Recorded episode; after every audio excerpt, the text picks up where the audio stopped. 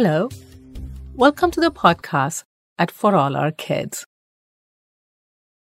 We just wanted to say a thank you to those of you who have been sending in your book reviews and your artwork.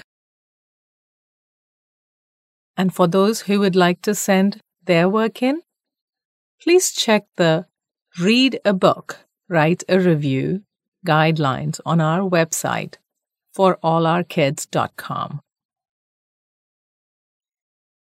Last week, the Betaal told King Vikram that he was going to tell him a story.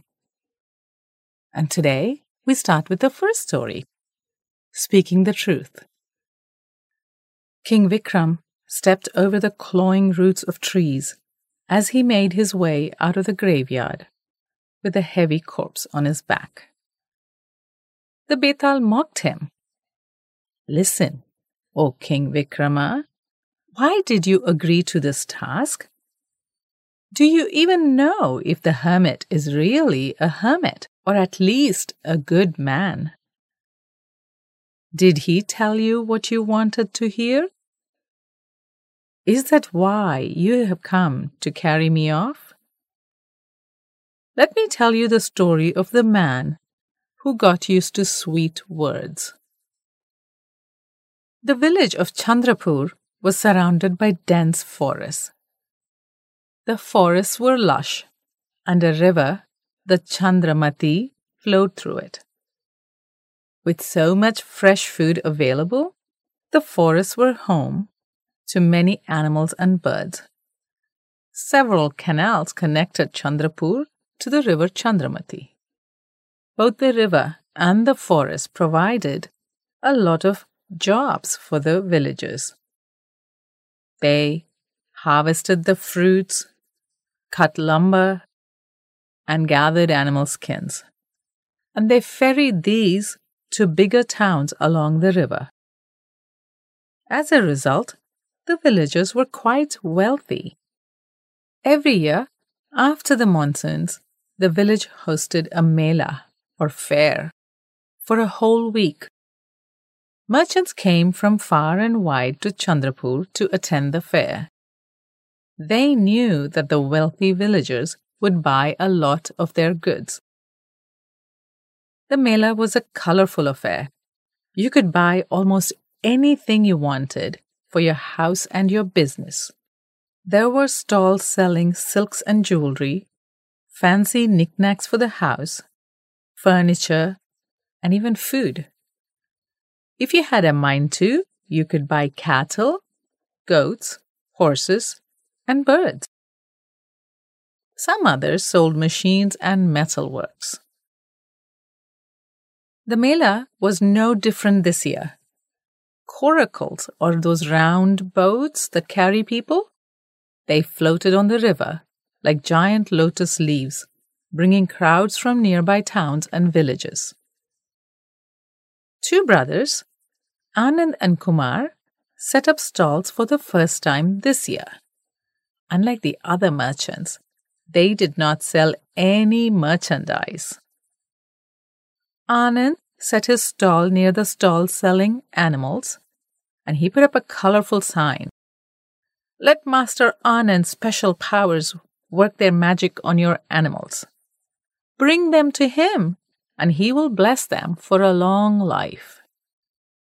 The sign had pictures of children holding animals, small and large. Kumar set himself up next to the jewelry section in the Mela.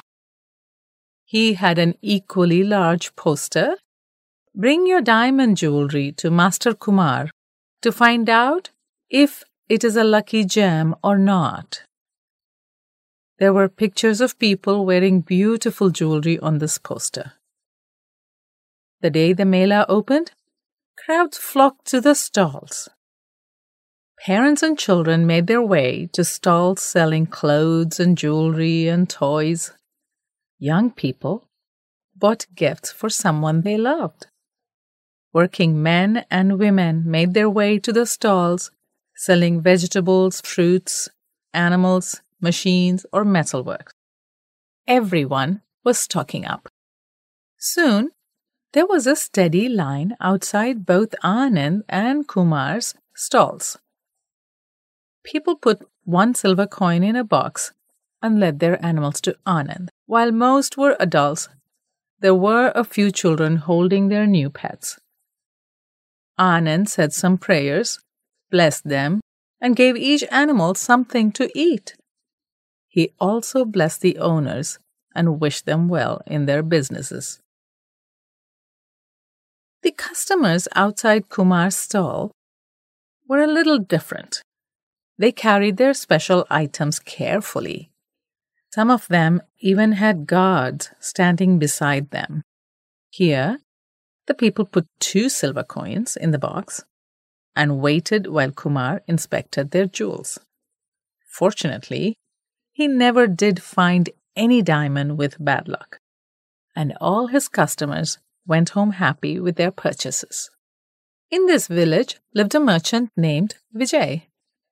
Vijay was one of the richest people in the village. He owned many boats that carried the goods on the river to all the other stops. He had one of the biggest houses. He loved to buy horses, fine clothes, and jewelry for his wife and kids. Vijay was quite powerful because he involved himself in all the affairs of the village. He was an important man there. Vijay brought his family to the Mela too, and they bought a lot of things at the fair. Mala, his seven year old daughter, wanted a goat kid for a pet.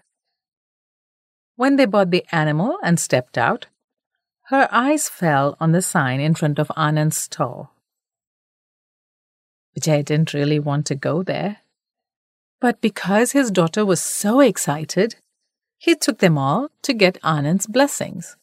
Vijay's wife had bought herself a beautiful nut, a nose ring with seven diamonds set in a circle. She was very pleased with the jewelry and stepped out of the shop all smiles. As she looked about happily, there loomed Kumar's sign. She felt that it was talking to her.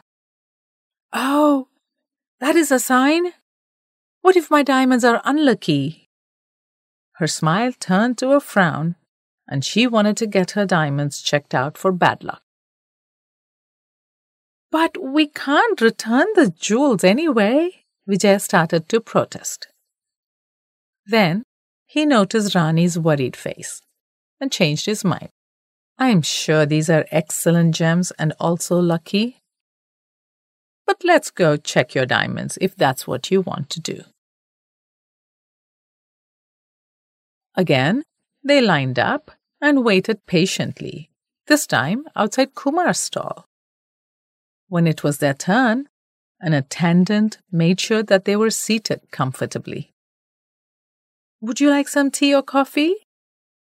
Another attendant took their order. Kumar looked at her diamonds with a tiny microscope. He twisted it this way and that and gave a long speech about the diamonds, the cut, and how perfect everything was. Rani's face beamed with happiness that they had bought such a lucky and beautiful piece of jewelry. Rani didn't want to walk around the Mela with a jewelry bag, so they decided to go home and come again another day to explore the other stalls. A few days later, Vijay came back to the Mela. He stopped at a stall selling horses. There were many people interested in the horses there. The horse trader knew that Vijay was rich, but not a very good rider. Someone had pointed him out earlier the horse trader hoped to sell at least one animal to him. Now, in that stall, everyone was talking about a beautiful stallion that the merchant had brought with him. The stallion was not yet broken. That means it was not yet trained to carry a rider. Vijaya was also curious. He approached the trader's assistant I hear you have a stallion here. Will you be bringing that animal out soon? The trader's assistant remarked loudly, Oh, everyone thinks that they can ride the stallion. But actually, he hasn't been broken in yet. Only someone who is a particularly good rider can tame this animal. You should get something gentler. Vijay's face turned red. He did an about turn and walked out of there immediately. The trader was furious with his assistant. But, but I only spoke the truth, the assistant protested. I wanted him to buy a gentler animal so he wouldn't get hurt. Now Betaal spoke to King Vikram directly. Oh, King Vikrama, both Anand and Kumar made money by promising something that no one could see or prove. Yet Vijay took his family to both their stalls and spent time and money there. The horse trader's assistant spoke the truth when he said that Vijay should not buy the stallion because the stallion was too strong for Vijay. Why then did Vijay get angry and walk away? If you know the answer to my question, you must say it now. If not, your head will shatter to pieces. If you don't know the answer, I'll go with you. Vikram replied. Both Anand and Kumar made other people feel good. They did not have any things to sell, but they made people feel good about the things they bought at the Mela. Vijay knew very well that there was more to keeping the animals healthy and safe than just Anand's blessings. But his daughter wanted it for her animal. Vijay agreed to take them there to make her happy. Vijay also knew that the idea of luck was all in the mind. He agreed to Rani's wish to have Kumar inspect the diamonds to keep her happy. Kumar didn't disappoint. He knew that it was in his best interest to say that the gems were lucky. Otherwise, the jewelry merchants would have thrown him out of the fair. Now, the horse trader, he was not selling something to make others feel good.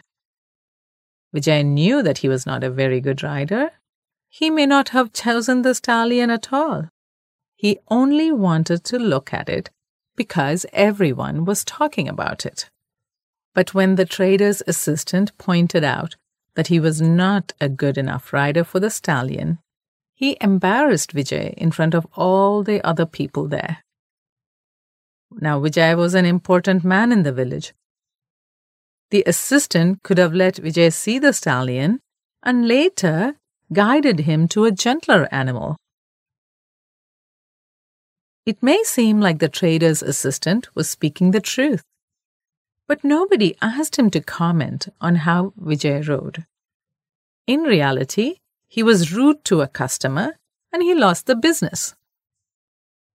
If you want someone to do something for you, you must know how to talk to them. Even if we know something about the other person, we mustn't blurt it out when it is none of our business. As soon as he answered, King Vikram felt a load lifted off his shoulder. He turned around to see the betaal flying at a distance back to its home. This is the end of today's story, my friends. What do you think? Do you agree with Vikrama that it is important not to embarrass someone, even if what you have to say is the truth? Has anyone ever blurted things about you and embarrassed you in front of others? Have you ever done it to others? If you have, that's okay. This is something children have to learn as they grow older. But it is an important skill to learn. So, my friends, next time, stop and think before you speak. embarrassing someone is not funny or without consequence. We hope you enjoyed today's story and come back next week to hear the second story that the Betaal tells Vikram. Until then, goodbye from all of us at For All Our Kids.